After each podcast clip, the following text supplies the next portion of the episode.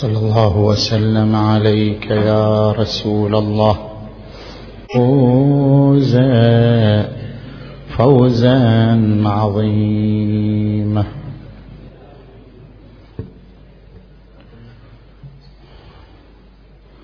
أدرك تراتك أيها الموتور.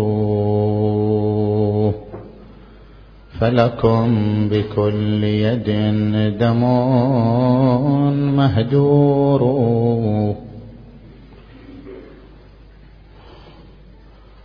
ما صارم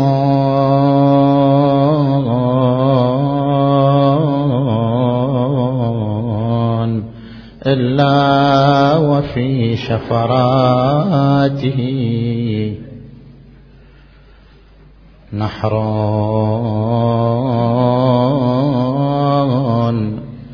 لآل محمد منحور.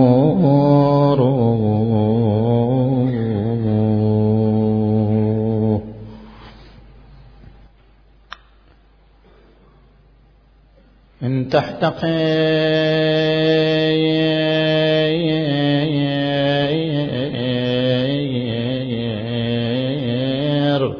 قدر العدا فلربما قد قارف الذنب الجليل حقير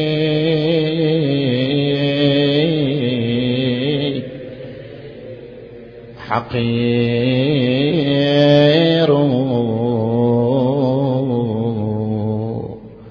أو أنه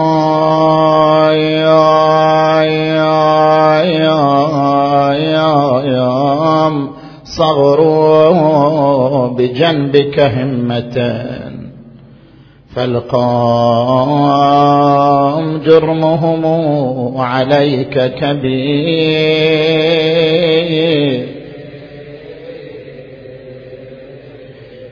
كبير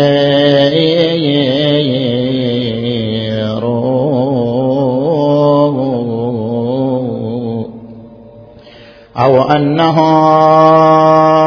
يا يا يا يا يا يا صغر بجنبك همتين. فالقام جرمهم عليك كبير.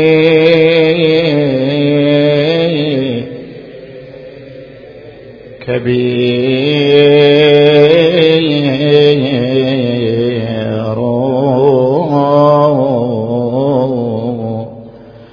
أخذوا الإمامة من أبيك وأعلنوا أن النبوة سحرها يا يا يا يا مأثور.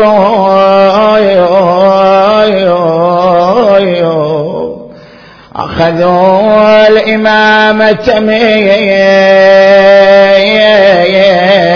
أبيك وأعلنوا يو يو يو أن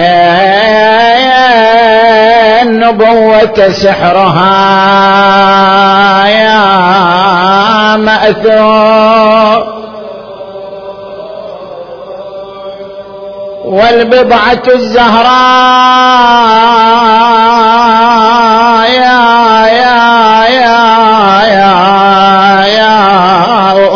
أمك قد قضت فرحا يا الفؤاد وضلعها يا مكسور. والبضعة الزهراء يا يا يا يا يا أمك قد قضت قرحا الفؤاد وضلعها يا مكسور. وأبوا على يا يا يا يا, يا الحسن الزكي بأن يرى. مثواه حيث محمد مقبول. واسأل بيوم الطا يا يا يا بسيفك إنه قد كلم الأبطال فهو يا خبير يوم يا يا يا أبوك السبط شمر غيرة للدين لما أنعرى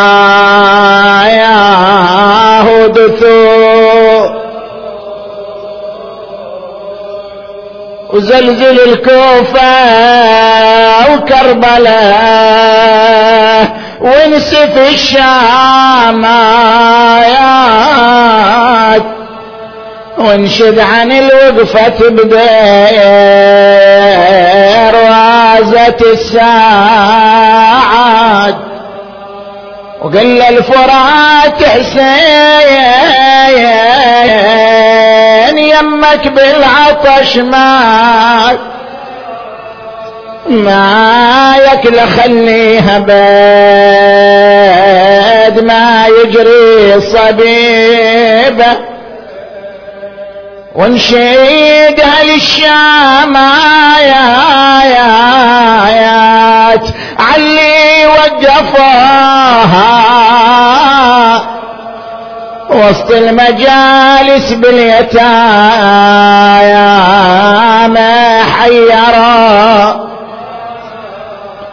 عرفون جدها وياه يمها ومن أبوها.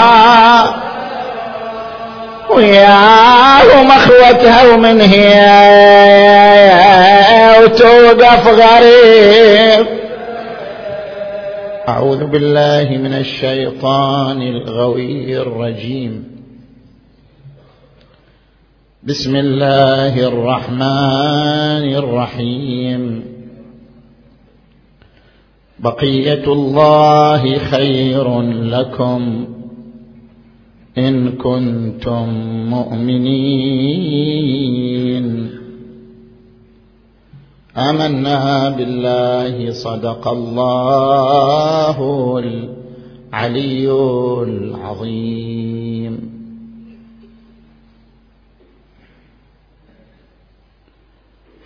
ما هو المقصود بقوله بقية الله في الآية المباركة؟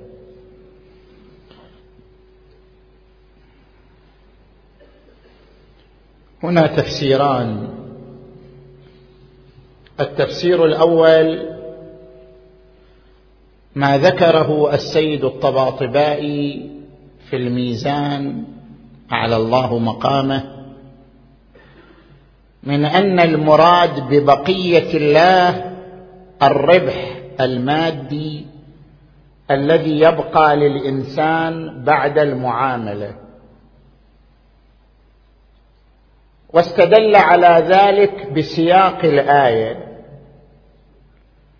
فإننا إذا قرأنا الآية المباركة وهي خطاب نوح لقومه ويا قوم أوفوا المكيال والميزان ولا تبخسوا الناس أشياءهم ولا تعثوا في الأرض مفسدين. بقية الله خير لكم إن كنتم مؤمنين. فظاهر السياق أن نوحا يتحدث مع قومه حول المعاملة المادية بين البائع والمشتري. فيخاطب البائع بأنك لا تبخس المشتري شيئا مما يستحقه. يكفيك الربح الذي سيبقى لك بعد المعاملة. ولا تبخسوا الناس أشياءهم ولا تعثوا في الأرض مفسدين. بقية الله يعني الربح الباقي بعد المعاملة خير لكم. بقية الله خير لكم إن كنتم مؤمنين. والتفسير الآخر أن المراد ببقية الله المظهر الباقي لله تبارك وتعالى وهو مما ينطبق في زماننا هذا على الحجة المنتظر. عجل الله تعالى فرجه الشريف.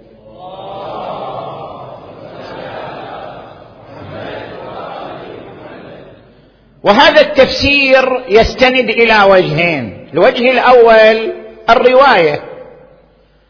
عندنا رواية رواية عمر بن زاهر عن الصادق عليه السلام يسأل الإمام الصادق عليه السلام هل يسلم على الإمام الحجة بأمير المؤمنين؟ يعني هل يقال للإمام الحجة يا أمير المؤمنين؟ قال لا.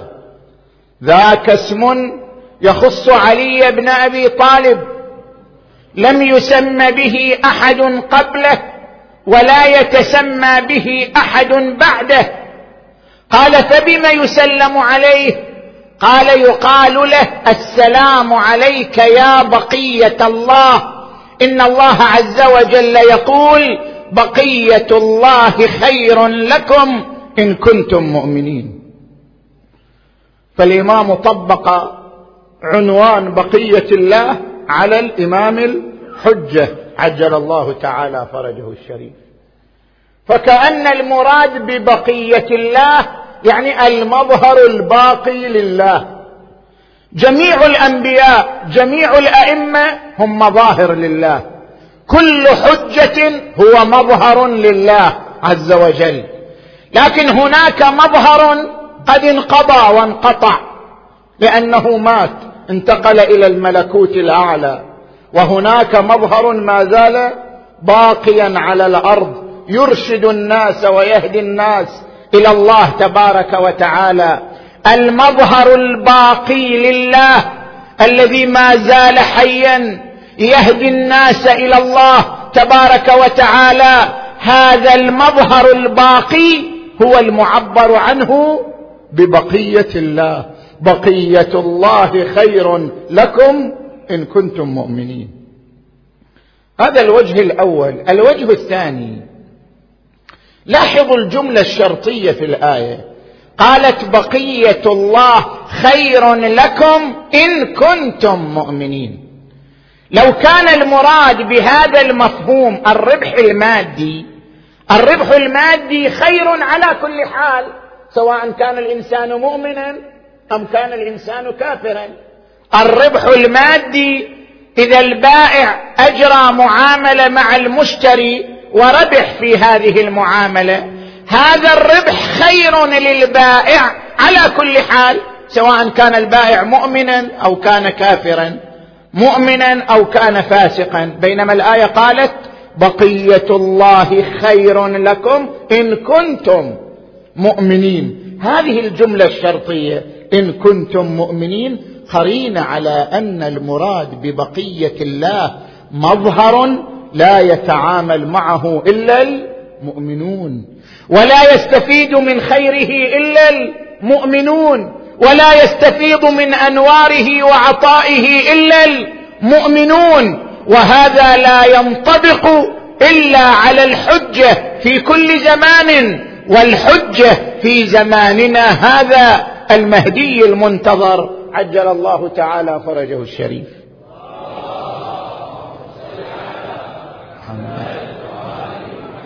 فلذلك قال بقية الله خير لكم إن كنتم مؤمنين. كيف نتعامل نحن الذين نعتقد ببقية الله؟ كيف نتعامل مع بقية الله؟ عجل الله تعالى فرجه الشريف. هنا نتحدث في محاور ثلاثة. في كيفية التعامل مع الإمام وفي هدفية لقاء الإمام وفي مؤهلات علاقة الحب والعشق للإمام المهدي. عجل الله تعالى فرجه الشريف. نجي إلى المحور الأول. كيف نتعامل مع قضية الإمام المنتظر؟ هل الإمام غائب أم حاضر؟ هل نتعامل مع الإمام كشخص غائب أم نتعامل مع الإمام كشخص حاضر؟ كيف نتعامل معه؟ هناك اتجاهان اتجاه مادي واتجاه روحي.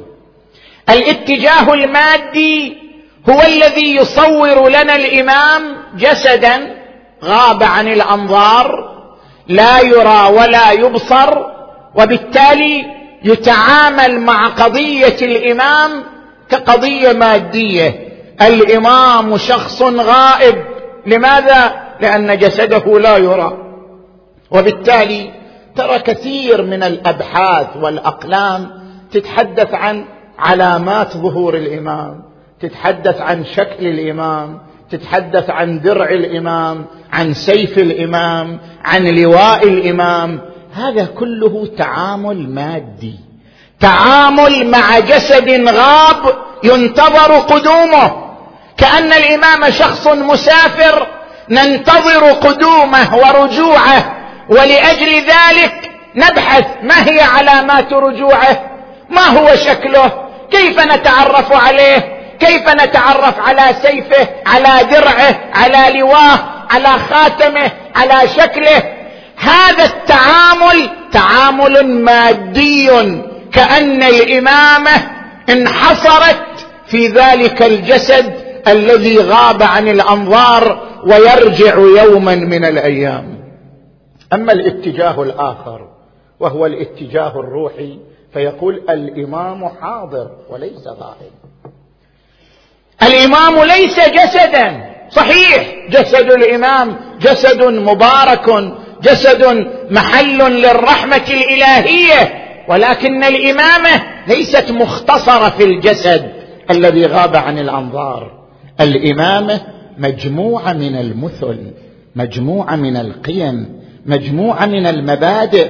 بما أن الإمامة ليست منوطة بالجسد هي مجموعة من القيم مجموعة من المثل مجموعة من المبادئ.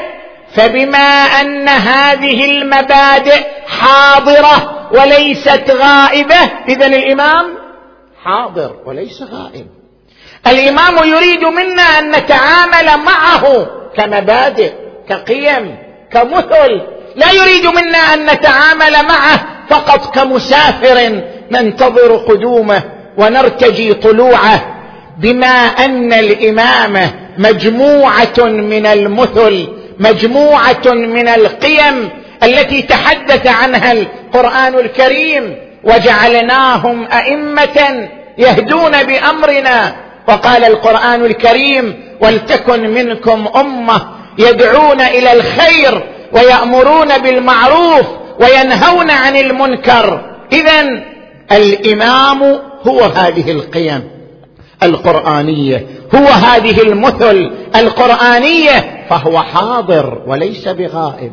حاضر بمثله حاضر بقيمه حاضر بمبادئه وعلى الشيعة والمسلمين جميعا أن يتعاملوا معه تعامل الحضور لا تعامل الغياب.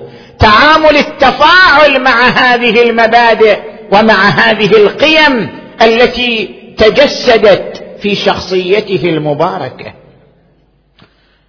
ليس هذا معناه أن الحديث عن العلامات لغو؟ لا. بالنتيجة هي روايات وردت تتحدث عن علاماته.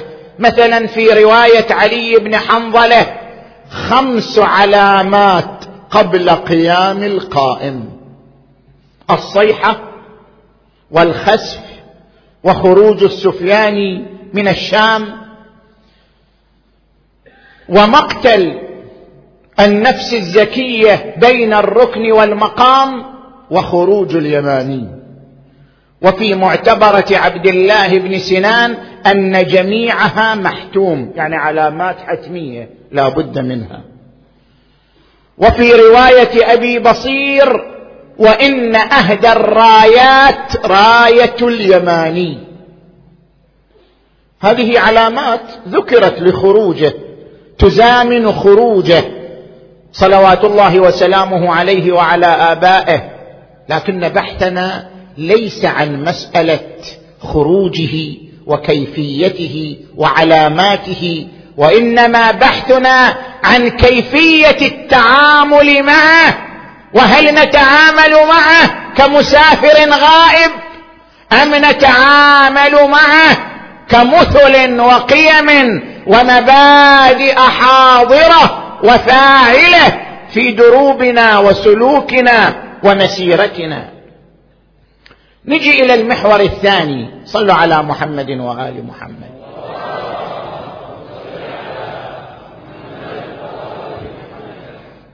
في لقاء الإمام عجل الله فرجه الشريف.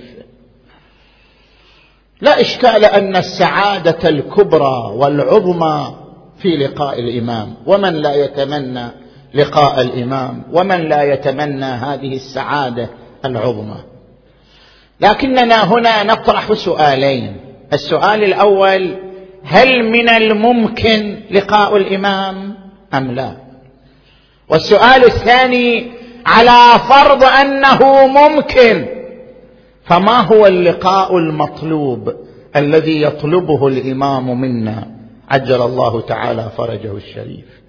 نجي إلى السؤال الأول. هناك كثير من الباحثين ذهب إلى امتناع لقاء الإمام. لقاء الإمام غير ممكن. ليش؟ استند إلى هذا التوقيع الشريف. ما رواه الصدوق في كتابه إكمال الدين ورواه الشيخ في كتاب الغيبة الشيخ الطوسي في كتاب الغيبة عن الحسن بن أحمد المكتب رضي الله عنه من علماء وأجلاء الإمامية قال في آخر شهر من حياة السفير الرابع علي بن محمد السمري وصل إليه توقيع من المهدي عجل الله تعالى فرجه الشريف. يا علي بن محمد السمري أعظم الله أجر إخوانك فيك. فإنك ميت ما بينك وبين ستة أيام. ولا توصي لأحد من بعدك يقوم مقامك.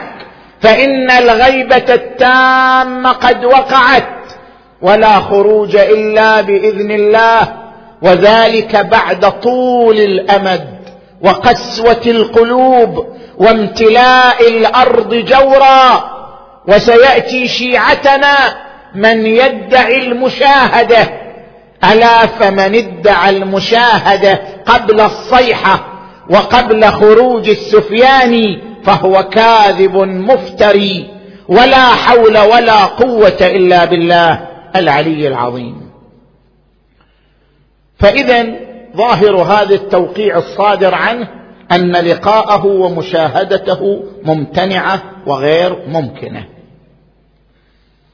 ولكن لنا تعليقان على هذه الرواية. لاحظوا معي يا إخوان. التعليق الأول ليست غيبة الإمام غيبه انفصالية.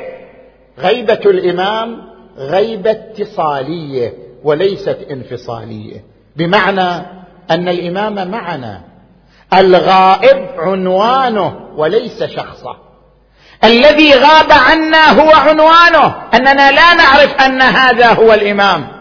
لا أن شخصه غائب. الإمام لا يعيش في الجزيرة الخضراء ولا يعيش في الجبال وحده وإنما يعيش مع الناس يتزوج ويأكل ويشرب ويخالط الناس ويعاملهم ويتنقل يعيش معنا بالعيشة الطبيعية التي يعيشها كل أحد من الناس. أنت تقرأ في دعاء الندبة بنفسي أنت من مغيب لم يخل منا. يعني هو ويانا. بنفسي أنت من مغيب لم يخل منا. بنفسي أنت من نازح ما نزح عنا. بنفسي أنت أمنية شائق يتمنى من مؤمن ومؤمنة. ذكرا فحنا. اذا الغائب عنوانه وليس شخصه ويعيش معنا بالصورة الطبيعية بما أنه يعيش مع الناس. اذا لقاؤه أمر ممكن والاتصال به أمر ممكن. وليس امرا محالا. وكثير من العلماء المتقين الذين التقوا بالإمام المنتظر عجل الله تعالى فرجه الشريف. هذا اولا. ثانيا اللقاء على ثلاثة أقسام. ركزوا على هذه النقطة. هناك لقاء التشريف وهناك لقاء التكليف وهناك لقاء السفارة. فرق بين ثلاثة أنواع من اللقاء. أما لقاء التشريف أن الإمام يشرف الإنسان بلقائه. أنت تقرأ في الدعاء اللهم أرني الطلعة الرشيدة والغرة الحميدة واكحل ناظري بنظرة مني إليه وعجل فرجه. لقاء التشريف أن الإمام يشرف بعض الناس بلقائه يمن على بعض الناس بلقائه. هذا ممكن لكن هذا بيد الإمام وليس بأيدينا. هو الذي يحدد من يلتقي وكيف يلتقي وبأي صورة يلتقي. هذا تشريف منه. هو الذي يحدد حدوده وليس بأيدينا ذلك. هذا لقاء التشريف. أما لقاء التكليف يعني أن يلتقي الإمام بشخص ويكلفه. ببعض الأمور. يقول له افعل كذا لا تفعل كذا قل لفلان كذا. هذا لقاء التكليف. لقاء التكليف لا يتم لأي أحد. لقاء التكليف يحتاج إلى مواصفات ومؤهلات في الشخص المكلف. لماذا؟ نحن في علم الكلام نقول نقض الغرض قبيح. نقض الغرض قبيح. والقبيح لا يصدر من الحكيم. وهذا تماما ما يقوله الشاعر إذا كنت في حاجة مرسلا فأرسل حكيما ولا توصه. لاحظوا مثلا الله تبارك وتعالى عندما يرسل الأنبياء. هل يرسل أي شخص للنبوة أو يختار شخصا جامع لمواصفات معينة؟ الله أعلم حيث يجعل رسالته. طبعا يختار أشخاص معينين. لماذا؟ لأن الغرض والهدف من بعثة الرسول تصديق الناس بدعوته. بما أن الهدف من بعثة الرسول تصديق الناس بدعوته فلا بد أن يكون المبعوث شخصا معروفا بالصدق معروفا بالأمانة صاحب موقعية اجتماعية بين الناس. حتى إذا جاء الناس وقال أنا رسول من الله صدقه الناس والتفوا حوله لأنه معروف بالصدق والأمانة والموقعية الاجتماعية التي من خلالها يبعث تاثيره ولذلك كان النبي محمد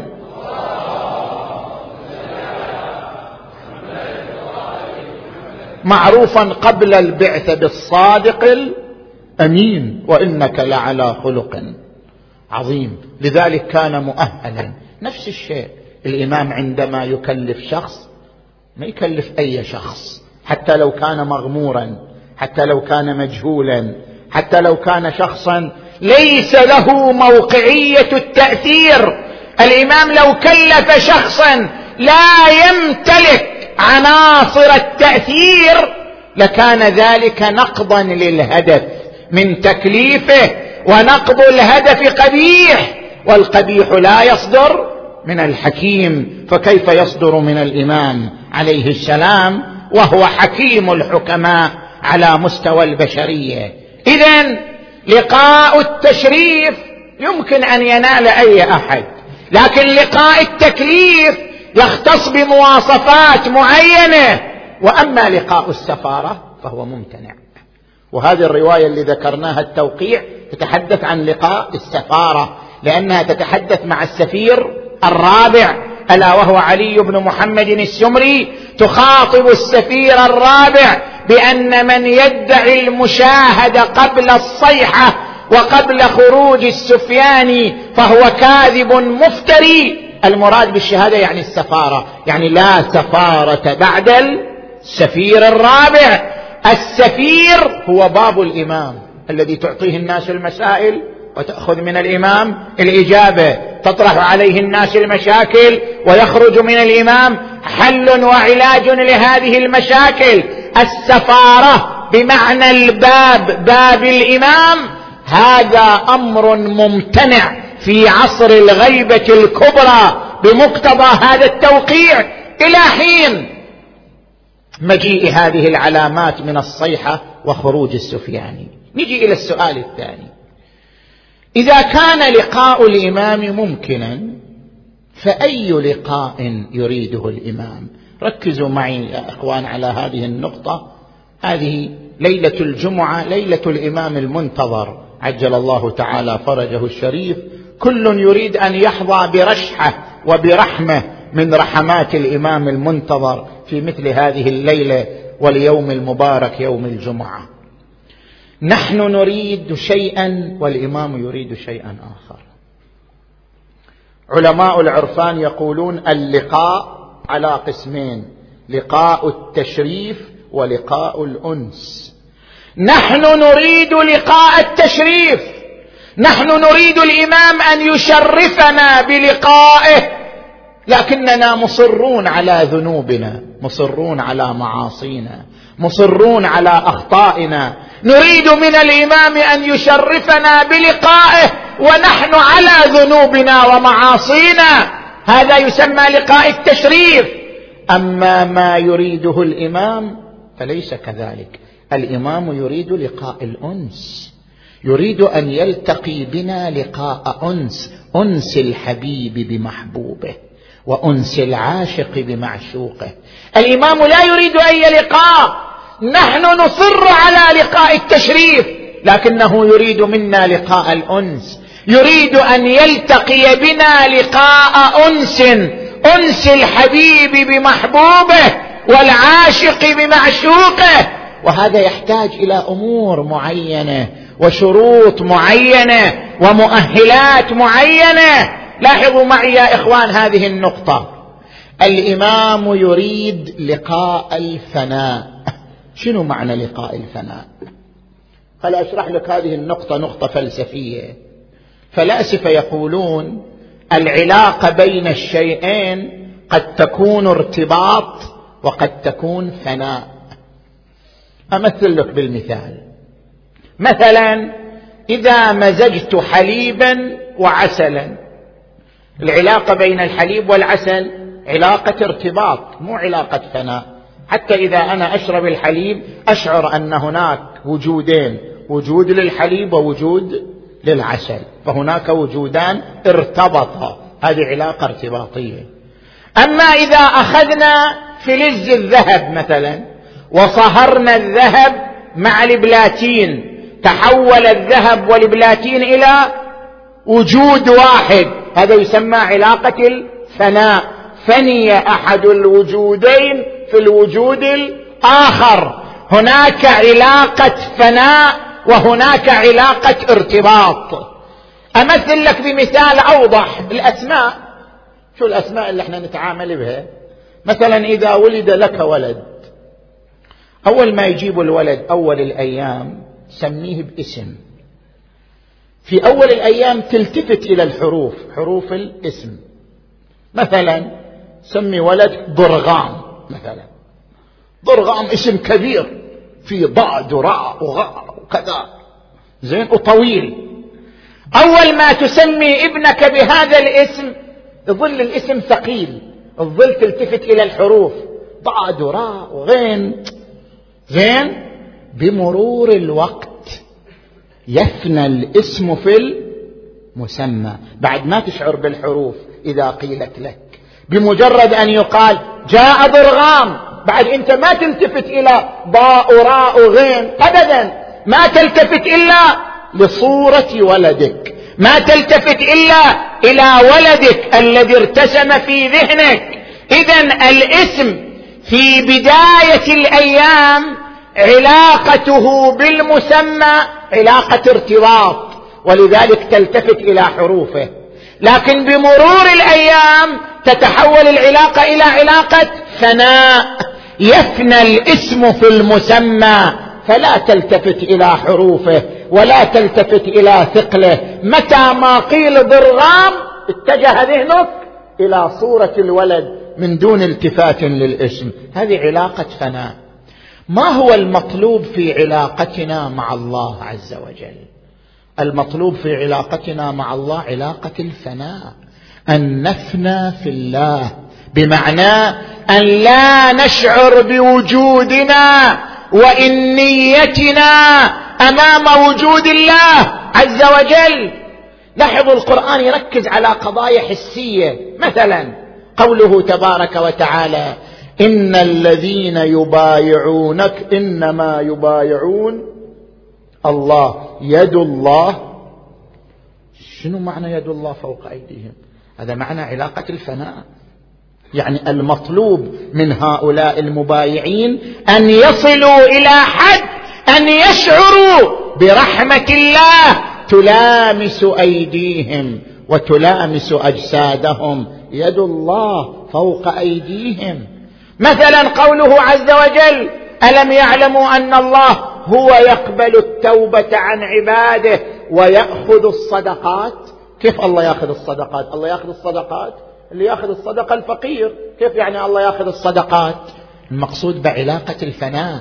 أن يشعر الإنسان أن الصدقة تصل إلى محل رحمة الله ووعاء رحمة الله اذا علاقة الفناء هي أن يصل الإنسان إلى حد الشعور الوجداني بالله عز وجل.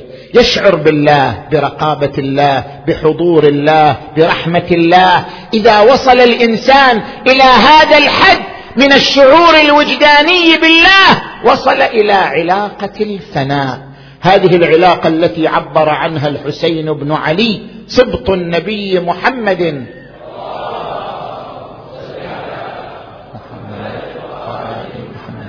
متى غبت حتى تحتاج؟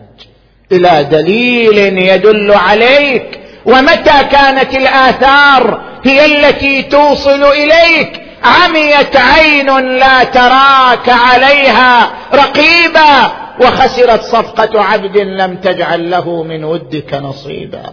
اذا علاقة الفناء أن لا ترى شيئا إلا الله ولا تشعر إلا بالله ولا تحس إلا بوجود الله تبارك وتعالى. نرجع.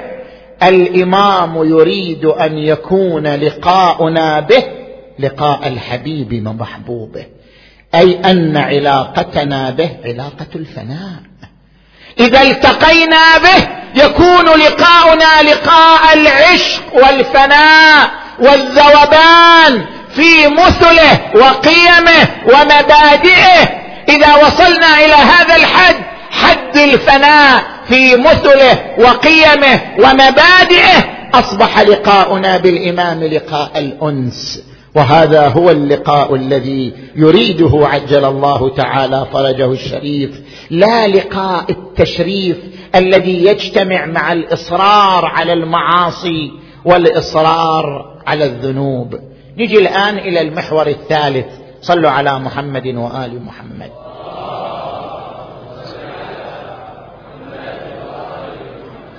كلنا يعشق أن تكون له علاقة مع الإمام. كلنا يحب أن تكون له علاقة مع الإمام. يا إخواني علاقتنا بالإمام مع الأسف علاقة جافة علاقة يابسة. نحن علاقتنا بأهلنا أشد بكثير من علاقتنا بالامام بل بعضنا علاقته افترض بالعلماء أشد من علاقته بالامام بعضنا يعشق مرجعه ويعشق العالم الذي يرتبط به أكثر مما يعشق الإمام المنتظر. عجل الله تعالى فرجه الشريف. تراه يتحيز وتراه يتعصب وتراه يتقوقع في هذا العالم والمرجع الذي يقلده كأنه الله تبارك وتعالى. من دون أن تكون أدنى هذه العلاقة مع إمام المنتظر عجل الله تعالى فرجه الشريف. علاقتنا بالإمام علاقة جافة. علاقة ميتة. لا بد أن تتحول هذه العلاقة إلى علاقة حياة إلى علاقة تفاعل إلى علاقة محبة وعشق. وتحول هذه العلاقة إلى علاقة تفاعل ومحبة وعشق. تحتاج إلى عدة مؤهلات وتحتاج إلى عدة سمات. السمة الأولى طهارة القلب. الذي يلتقي مع الإمام هو الإنسان الطاهر القلب. الإنسان الذي لا يحمل حقدا ولا يحمل كراهية ولا يحمل ضغينه على أحد. الإنسان الطاهر القلب هو المؤهل للعلاقة مع الإمام. الإنسان الذي يكون مصداقا للآية المباركة ربنا اغفر لنا ولإخواننا الذين سبقونا بالإيمان ولا تجعل في قلوبنا غلا للذين آمنوا. نحن مع الأسف إذا نختلف نحول الاختلاف إلى ضغينة وكراهية وأحقاد متبادلة. اذا نحن بعيدون. عن عن اللقاء الإمام وعن العلاقة مع الإمام. ميزان العلاقة معه طهارة القلب. الإنسان الطاهر الإنسان الأبيض الإنسان المتواضع الإنسان الذي يألف ويؤلف. هذا الإنسان هو المؤهل للعلاقة مع الإمام. عجل الله تعالى فرجه الشريف. ورد عن النبي محمد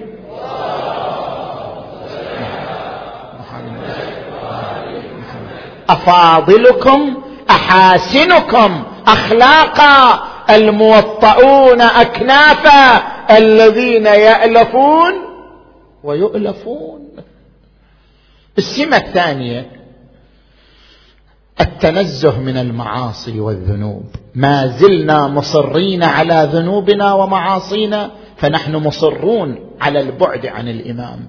فنحن مصرون على النفور من لقاء الإمام. طهارة من الذنوب سمة أخرى للقاء الإمام عجل الله تعالى فرجه الشريف. لاحظوا هذا النص الذي ورد عن الإمام ركزوا عليه. لو أن أشياعنا وفقهم الله لطاعته كانوا على اجتماع من القلوب يعني متحابين متوادين. كانوا على اجتماع من القلوب في الوفاء بالعهد الذي عليهم. لما تأخر عنهم اليمن بلقائنا ولتجلت لهم السعادة بمشاهدتنا. على حق من المعرفة وصدقها منهم بنا فما يحبسنا عنهم شو اللي يحبسنا شو اللي يمنع اللقاء. فما يحبسنا عنهم إلا ما يتصل بنا مما نكرهه ولا نؤثره منهم. والله المستعان وهو حسبنا ونعم الوكيل. اذا الذنوب تكفر تنفر الإمام من العلاقة واللقاء. الطهارة من الذنوب سمة أخرى. للقاء بالإمام.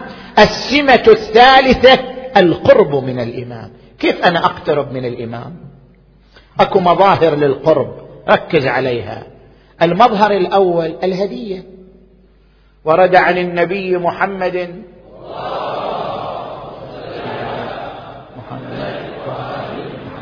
تهادوا تحابوا. الهدية تورث المحبة حتى مع الإمام. إذا أنت تهدي الإمام هذا يكون سببا لجلب قلبه ولجلب دعائه. عجل الله تعالى فرجه الشريف. كيف يعني أهدي الإمام؟ يعني أهدي خاتم يعني؟ لو سبحة شلون يعني أهدي الإمام؟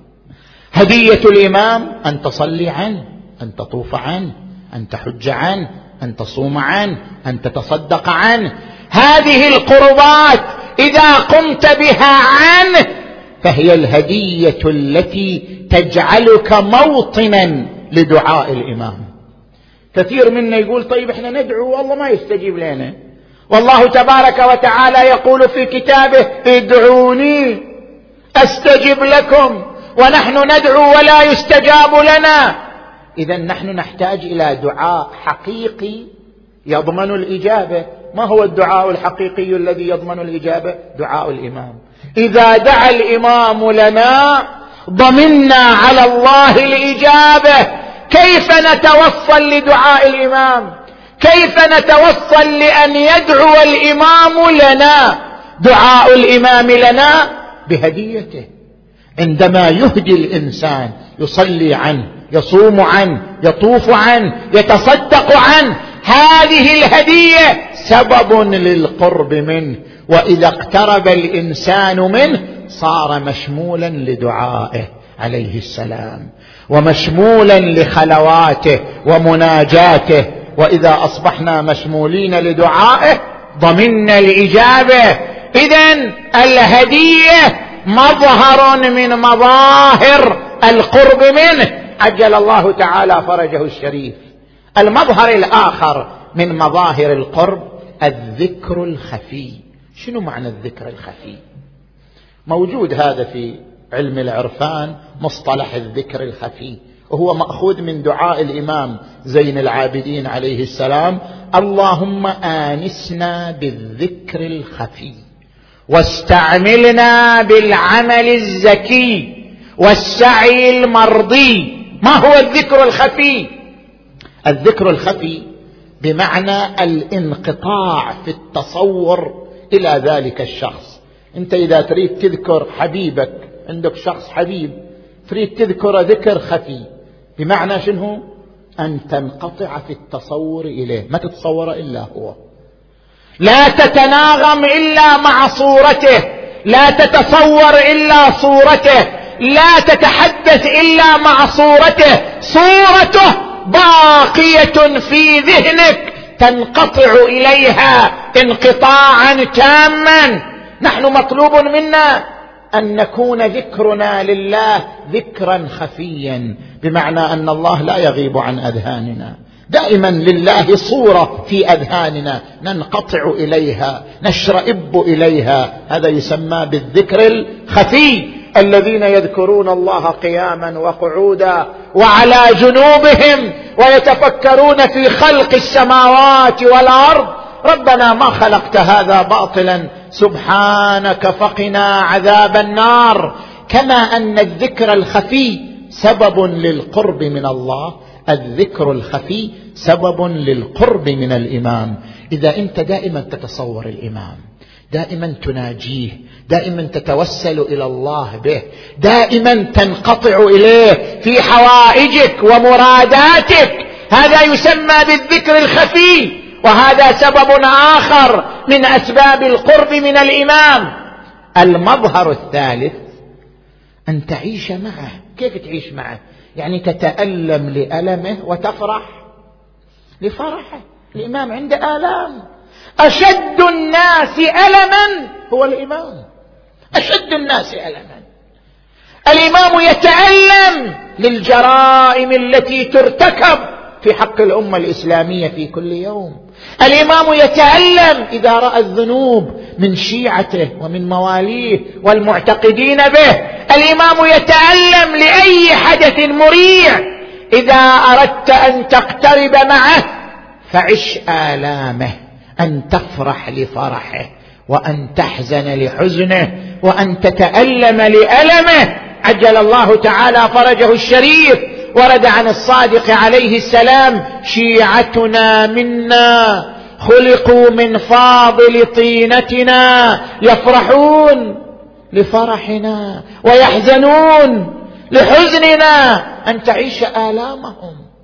ولذلك دعاء الندبة ماكو ناس يستسخفوا بدعاء الندبه لا دعاء الندبه يتضمن مضامين عظيمه مجموعه من العقائد يتضمن دعاء الندبه يتضمن مجموعه مبادئ تربويه للانسان من المبادئ التربويه التي يتضمنها دعاء الندبه تربيتك على العلاقة الروحية مع الإمام المنتظر.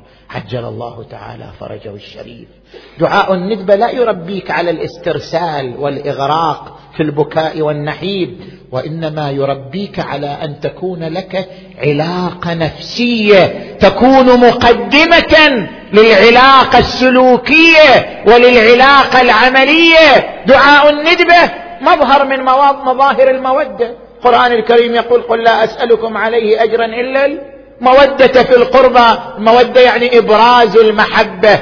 ومن مظاهر إبراز المحبة دعاء الندبه إلى متى أحار فيك يا مولاي؟ وأي خطاب أصف فيك؟ وأي نجوى؟ عزيز علي عزيز علي أن أبكيك وتخذلك الورى. عزيز علي أن يجري عليك دونهم ما جرى.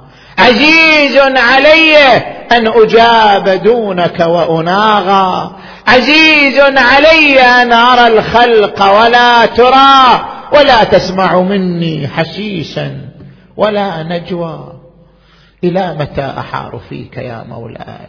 هل من هل من جزوع فأطيل معه البكاء هل من معين فأطيل معه النحيب؟ والبكاء هل من جزوع فأساعد جزعه؟ إذا خلا. هل قذيت عين فساعدتها عيني؟ على القذى هل إليك يا ابن أحمد سبيل؟ فتلقى.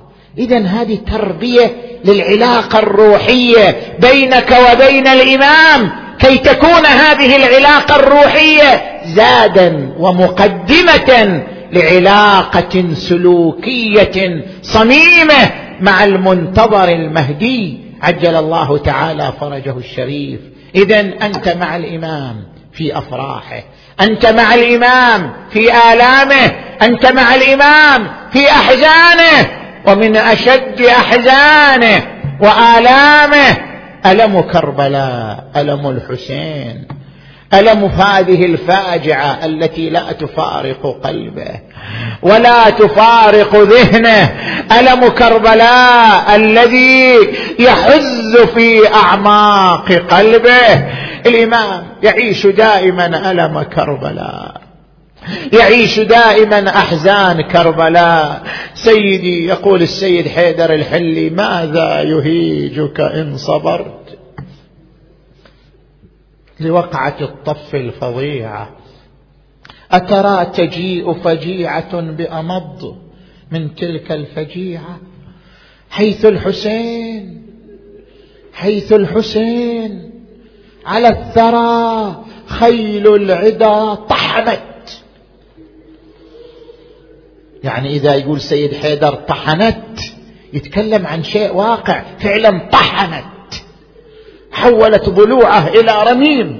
خيل العدا طحنت ضلوع ذبحته آل أمية ضامي. ضامي إلى جنب الشريعة. ورضيعه بدم الوريد مخضب. فاطلب رضيعة أي الآلام إحنا نتحدث عنها يا صاحب العصر والزمان؟ يا إمامنا الليلة ليلة الزيارة ها؟ الليلة ليلة الجمعة. الليلة كربلاء مملوءة بالزوار يستعدون لزيارة الأربعين ها؟ هذه الليالي المباركة ليلة الزيارة. أدري أن قلبك مشتاق هذه الليالي. قلبك متحسر هذه الليالي. تريد تحضر كربلاء تريد تشارك الزوار. هذه الليالي في زيارة الحسين.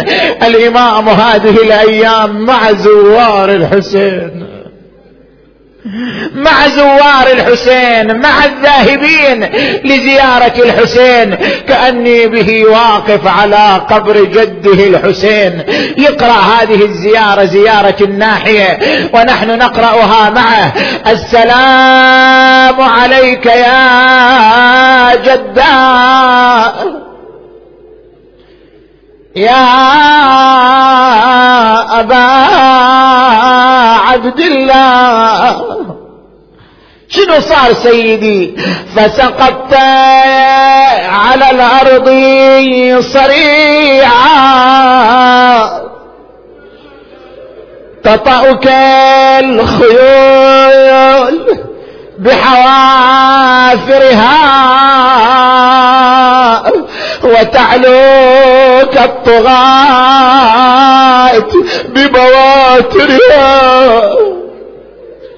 تدري شنو معنى هالكلمة؟ هذا اللي يوصفها حميد بن مسلم. يقول الحسين كلما رفع رأسه جاءته الضربة. بعد ما سقط على الأرض. كلما رفع رأسه جاءته ضربة من سهم. جاءته ضربة من سيف حتى كثرت الجراح. تطأك الخيول بحوافرها. وتعلوك الطغاة ببواترها وقد رشحا للموت جبينك واختلفت بالانبساط والانقباض شمالك ويمينك تدير طرفا خفيا نحو مخيمك وأهليك ورجع الجواد للمخيم محمحما شاردا مناديا الظليمة الظليمة. من أمة قتلت ابن بنت نبيها. شنو حال النساء سيدي؟ فلما رأينا النساء جوادك مخزيا والسرج عليه ملويا خرجنا من الخدور للخدود لاطمات وإلى مصرعك.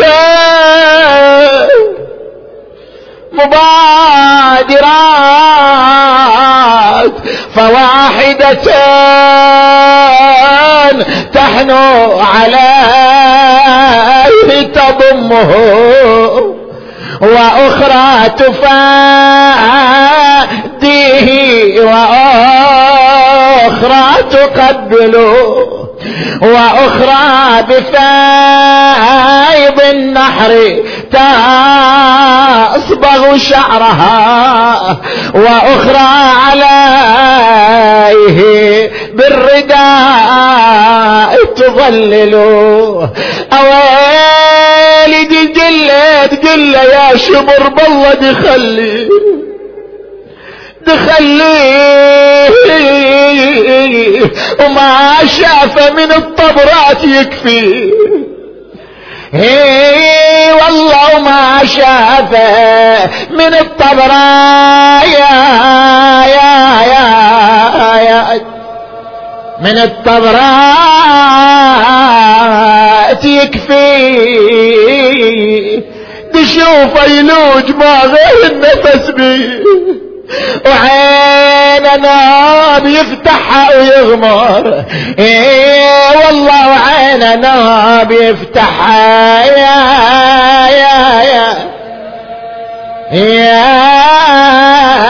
يا. ويغمى يا يا يا. عار اللباس قطيع الرأس. الليلة ليلة الجمعة ليلة الدعاء أريد منكم كلكم تقرأوا الآية المباركة. متوسلين بالمهدي المنتظر عجل الله تعالى فرجه الشريف. بسم الله الرحمن الرحيم. أمن يجيب المضطر إذا دعاه ويكشف السوء. أمن يجيب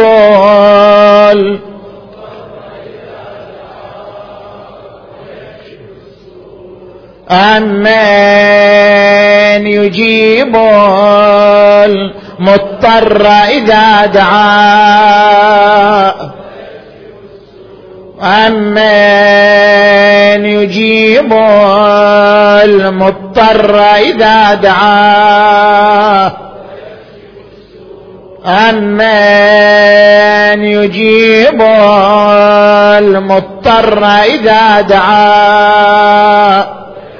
عشر مرات من قلبك ها يا الله يا الله يا الله يا الله يا الله يا الله يا الله. يا الله يا الله يا الله.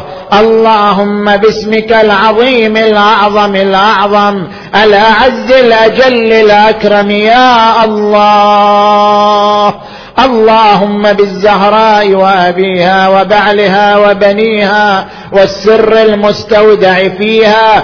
اللهم اغفر ذنوبنا. واستر عيوبنا وكفر عنا سيئاتنا وتوفنا مع الأبرار. اللهم اشف مرضانا ومرضى المؤمنين والمؤمنات خصوصا المرضى المنظورين. يا الله واقض حوائجنا وحوائج المؤمنين والمؤمنات. خصوصا من سألنا الدعاء له بقضاء الحاجة. اللهم اقض حاجته واكشف همه يا الله. اللهم صل على محمد وآل محمد. اللهم كن لوليك الحجة ابن الحسن. صلواتك.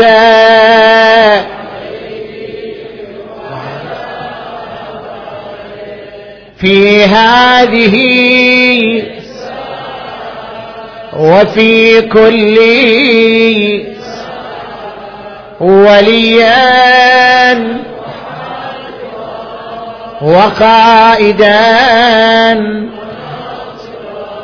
ودليلا حتى تسكنه أرضك وتمتعه فيها طويلا. وارحم أمواتنا وأموات المؤمنين والمؤمنات وإلى أرواح أموات الجميع. بلغ ثواب الفاتحة تسبقها الصلوات.